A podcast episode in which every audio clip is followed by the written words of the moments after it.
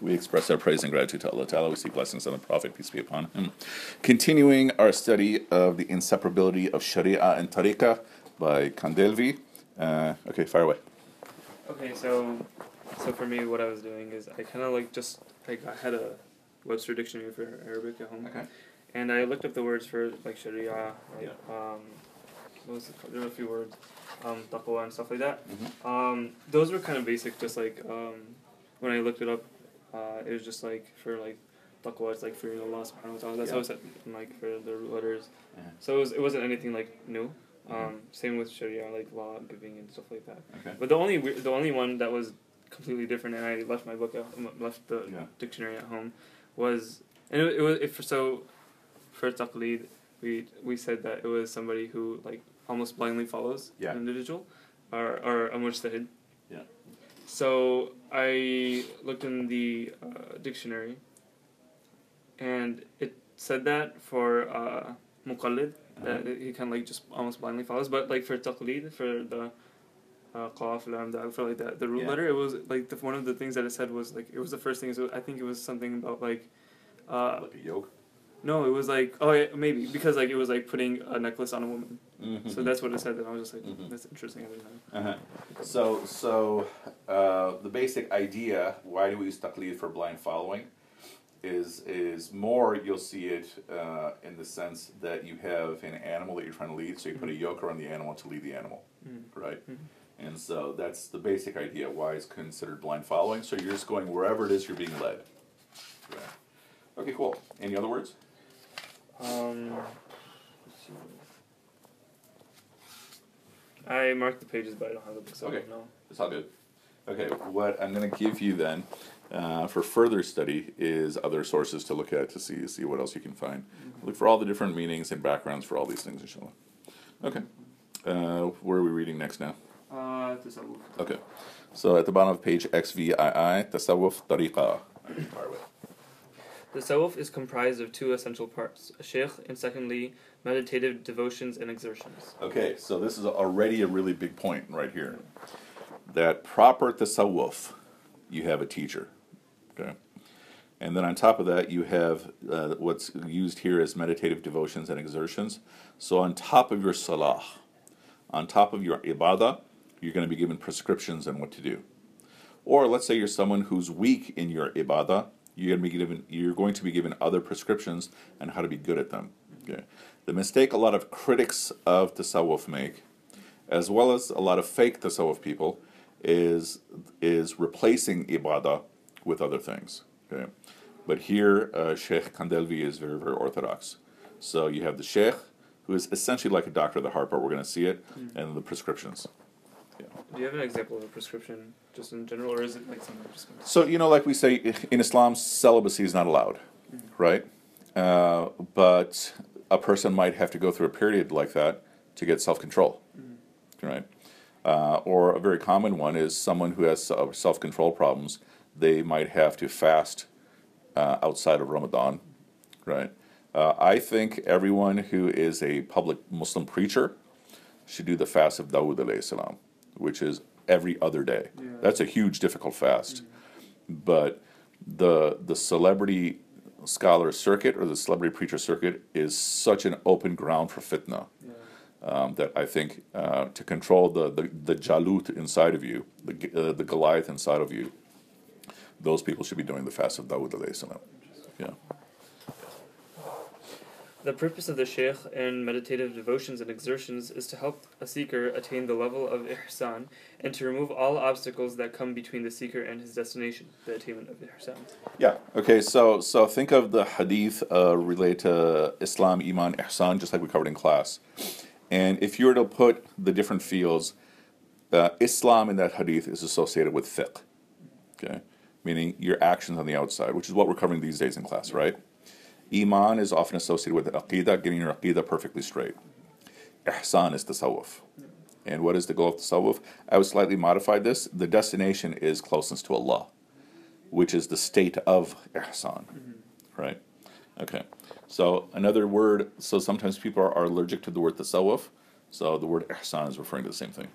And I remember early on you were uh, saying something about how un- under different like lights, under like for example, um, Islam f- from the like sh- Sharia perspective, it would ha- it would mean a certain thing versus Mhm. in the tasawwuf in the tasawwuf perspective. So, but for ihsan, is that the same case? So essentially, Sharia is referring to your actions. Okay? Um, and to lesser degree, it would be referring to things like intentions and such. Okay? Whereas tasawwuf is focused on your heart. And in reality, everything you do is an expression of what your heart is seeking. Even the way I'm sitting right now is revealing something about what my heart is seeking. Okay? The what I choose for how I dress, the words that I use especially, okay, um, are reflecting what's in my heart. And so what we're saying is that the more you purify your heart, the more automatically your actions will and shall become upright. And so this is the difference between taqwa and fatwa. The more you can increase your taqwa, the less you're going to have a need for fatwas. So what is fatwa basically? It's saying I'm having trouble following the rules because of my situation. Where can I get an exception? Right? Or what is a proper prescription for me in terms of action? Mm-hmm. Okay? But the higher your taqwa is, the less you're going to have those concerns.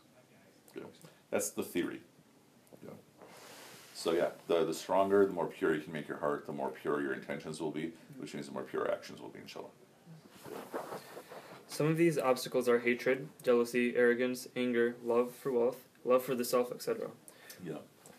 I think uh, in our era, meaning urban America 2017, I think love for the self is the biggest one of them all.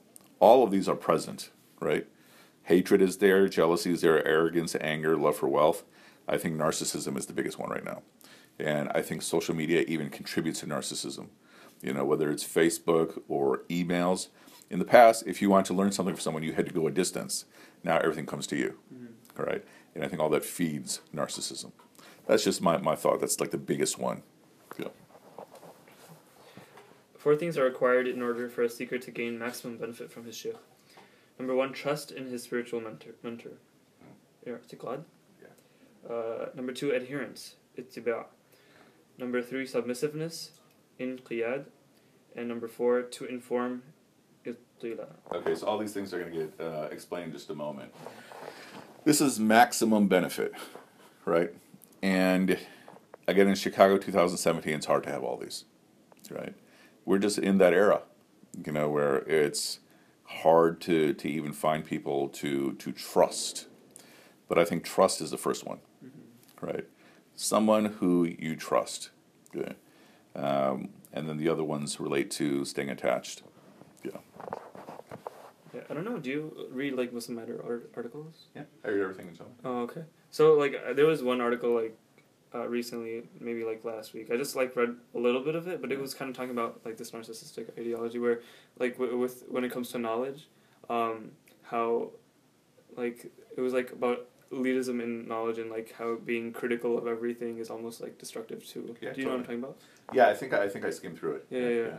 So, that does that like? Do you think that affects? Is Oh, totally. I mean, so the way you're taught in the academy, meaning the university, you're being taught critical thinking, Yeah. right?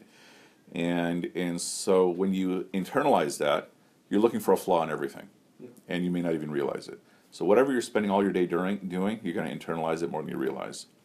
And so a lot of people have been conditioned just to look for flaws, including in themselves, and then they can't see the good that's present before them. And so every sheikh is going to be a human being, right? And and um, and then um, it's going to take a um, you know if you look for what your sheikh does wrong, you're not going to follow anybody.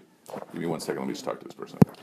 Okay, Bismillah. So, so the point being that yeah, it gets very easy to start looking for flaws, and it's the same problem when people are looking for a spouse. That uh, you want someone who's absolutely perfect, even though you yourself are not perfect, and you want someone who's not complex, even though you yourself as a person is complex. And some of that I think is not just your the our education system that's contributing to it, but our whole mythology of America is all about ideals and such, right? And and sometimes when we, it's almost like extremes. Either someone is super, super perfect, or we show how wretched they are, as opposed to regular people. Yeah. Every one of us is complicated. Yeah. I mean, what uh, one thing to look for, like you can't really evaluate someone who has more knowledge than you. Like how would you do, how would you evaluate that? But you can't evaluate their their behavior, not haram halal. I mean, if you see haram, then that's a big red flag. But how do they conduct themselves? You know, what is their anger like? Those are things. You know, what are their manners like? Those are things you can you can see inshallah. And what is their patience like? Interesting. Trust i'tiqad is in the mentor is like a bridge by which the seeker gains the next three qualities and progresses in attaining ihsan. There is nothing between the mentor and the seeker without trust. That's the bottom line. Yeah. To acquire the attributes of adherence, ittiba, and submissiveness, inqiyad, love for the sheikh is essential. Okay, so this is a very important point. The core is you move from trust to love. You want to love your teacher. I mean, the whole fo- one of the big foundations of our whole tradition that's been wiped out quite a bit is love. So even when Sufis are doing Maulid, what are they doing? They're they're expressing love for the Prophet, peace be upon him, which by extension becomes gratitude to Allah for giving us the Prophet, peace be upon him. So when Sufis do things that seem kind of strange, like sometimes people will keep a hair of the Prophet, peace be upon him, or even maybe a piece of a sandal or something. Someone looking from the outside will say, you know, you're going too far. Mm-hmm. But you'll notice this, you know, if you have a loved one who's passed away, and you'll have some little type of men- memento that becomes really meaningful. Mm-hmm. So my mother has a spoon that belonged to her mother, right? I mean, it's just there. We don't even pay attention to it, but it is meaningful just because it was her mother's spoon. And and so all of these are attributes of love, and very central to the whole Sufi outlook is developing love. Yeah. Continue. The more love one has for his mentor, the benefit more benefit he will gain from him. This is why the books of Tasawwuf often emphasize the importance of love for the Sheikh. hmm Adherence, ittiba. In, in that, the seeker is consistent in performing the meditative devotions, ashghal, Yeah. and exertions, mujahadat, Yeah. prescribed by his mentor. Okay, so ashghal is, you know, it's almost like uh, it sounds like what keeps you busy, but basically it's your your regular uh, exercises. Mujahadat will, will be even bigger exercises. And so ittiba is also a word we use regarding the Prophet, peace be upon him. Yeah. So what is the ayah in Surah Ali Imran? Fattabi'uni. Okay, that if you love Allah, you know, say if you love Allah, then follow me. Mm-hmm. Allah will love you and forgive your sins. Mm-hmm. And so, so when we speak of sunnah, sunnah as a legal category is lower than fard. Fard is you have to do it. Okay, sunnah is usually meaning you should do it, and if you skip it, it may not be a sin unless you skip it too many times, mm. right? That's if we talk about the legal category. Otherwise, when we mean sunnah of anything that the Prophet did, peace be upon him. So the example I think I gave in class once is that the Prophet peace be upon him, started wearing a ring, and then the next day all the Sahabas were wearing the same ring, mm-hmm. same finger, and then he takes it off. Next day they all take it off, right? And why they're following everything that he does. This is adherence. Mm-hmm. Yeah. Okay. Continue. Submissiveness inqiyad is, is that the seeker does not question his mentor, nor does he raise objections in his mind or heart against him. Objections against the mentor are the main cause for deviation of the seeker, as they are a sign of arrogance in his heart.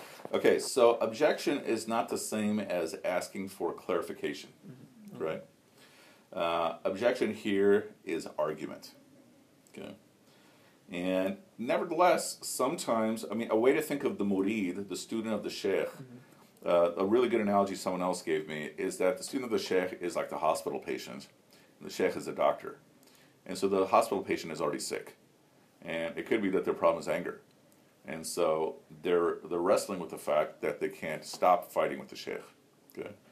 Uh, but the principle is that you have trust in the sheikh, that the, tr- the sheikh is not a charlatan, okay, he's not fake, and he's going to give you something, understanding what you need, inshallah, okay, and then you try to take it. And then the bigger battle inside is that you always keep a good uh, opinion of the sheikh. Otherwise, you're going to start thinking, you know, shaitan's going to jump in. What is a sheikh? No, he doesn't know anything. Likewise, this becomes training for how you look at the Prophet, peace be upon him, and how you look at Allah. Because there's the ayahs in Surah Al Hujurat. Like in my class, you, did, you no, no, it's the other class. You did Surah Al Hujurat, you did Surah Yusuf. And so there's the ayahs where the Bedouin Arabs come and say, you know, Amanna, we have uh, we have believed, and then they're told to say, no, you have submitted. You believe when you have no doubt about Allah and the Prophet, peace be upon him, and you struggle. Okay, and the point is that uh, Shaitan's going to try to keep putting doubts in your mind, your heart, and you keep overriding them with, no, Subhanallah, Alhamdulillah, you know, the the Shaykh is doing the right thing, inshallah. Yeah. Um, this becomes an issue if you know that the sheikh is doing haram. Yeah. Then a lot of people use the excuse that well the sheikh is at such a level it's not even haram. No, haram is haram. Yeah. Yeah. Okay, continue. Or do you, Uh, do you have a question? Yeah, I mean, uh, in that sense, I guess either I'm just guessing it might Yeah. like, refer to it later, but if somebody's trying to look for like somebody to follow as a sheikh, um, how do you know? How do you differentiate what is like worthy of being your sheikh or? So my approach is you try one, and then if it doesn't work, you go to another one. Mm. Yeah. As opposed to, I'm going to look for who's the best one. There are there are techniques like uh, one person once told me. Say Allahumma salli ala Muhammad wa ala alihi wa ashabihi wa barak wasallam. Say it 300 times every day. Mhm. Your teacher will start coming forward. I started doing that, and an old teacher of mine literally, you know, came to an event that I happened to be at. and No one was expecting him to be there, right? So there are those things, but when you're connecting yourself to a sheikh, it's voluntary, right? It's not like you're taking shahada. And if it's not working, you separate.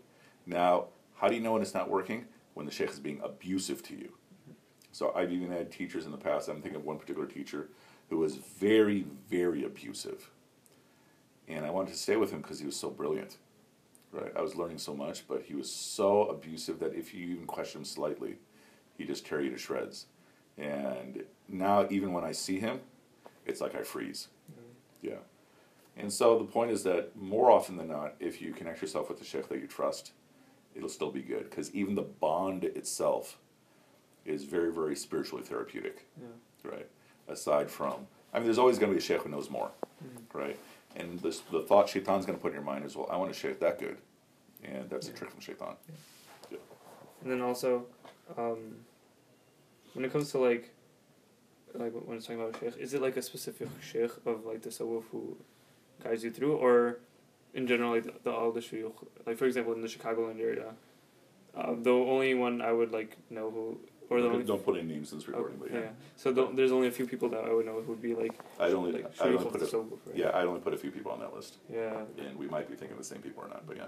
yeah. So it's almost like it's it's like they're really hard to find. Yeah. To that extent. Yeah. All right.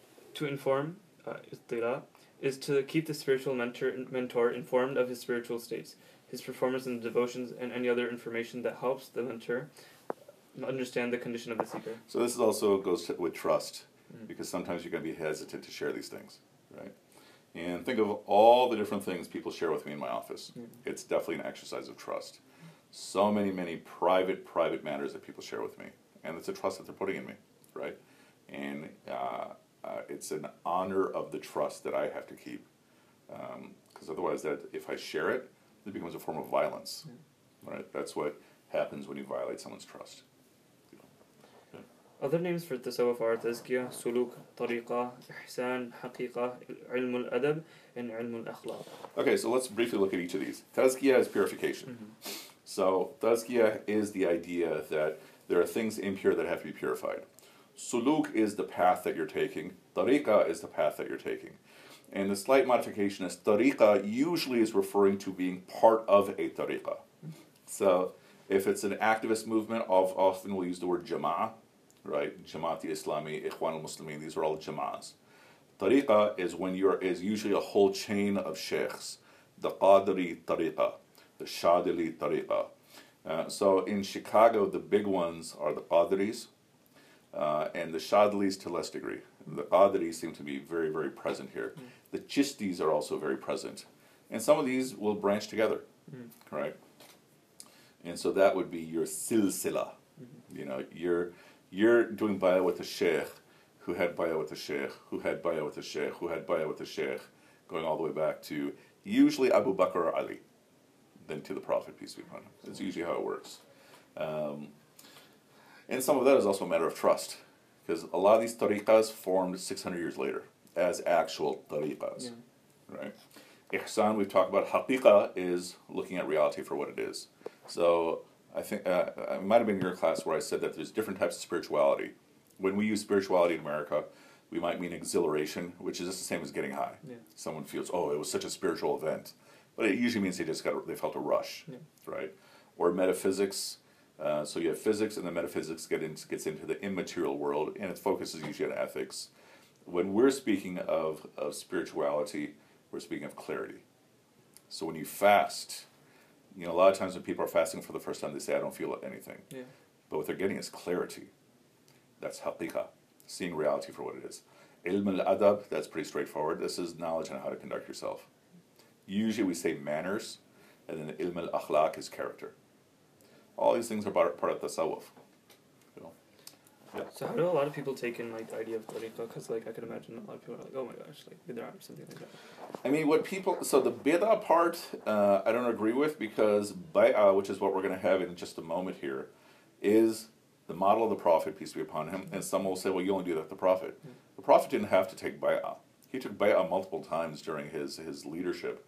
Um, he already had that much authority. He didn't have to take bay'ah.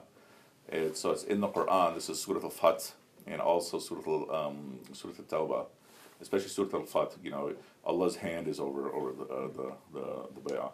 Um, and this is also the you can say for lack of a better term the sunnah or the practice of the ummah for most of our history, right?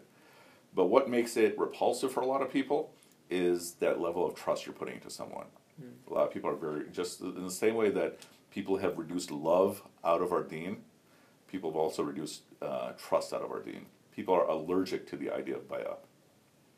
Uh, I think bay'ah is wonderful. You know. Pledging allegiance with the Sheikh, bay'ah. bay'ah is not essential to s- tasawwuf, it is only to signify the importance upon which the bay'ah is made, which is ab- abidance by the Sharia. Otherwise, the main components of the tasawwuf are as mentioned above. Abidance by the Sharia means to uh, abstain from all sins, major and minor, and to fulfill all the requirements and laws of Sharia through the bay'ah. The, through the bay'ah, the Sheikh vows to help guide the seeker in reaching the aforementioned objectives while the seeker takes the responsibility of adherence and submissiveness to the Sheikh. He also agrees to keep his Sheikh informed of his spiritual condition and developments. Okay, so this is more of a repetition, Yeah. right? And so the bay'ah is you are pledging your allegiance to the sheikh, and that's repulsive to people, right? You can understand how that's repulsive. It's like you're giving too much to the sheikh, but it's voluntary. You can step away, right? I mean, I had this one issue with, with a particular person with whom I had I had given bay'ah, where the person was doing things that were, uh, at least in my understanding, categorically haram and and okay that's like okay you can't do that right and so at the core of the bay'ah is you are going to try your best.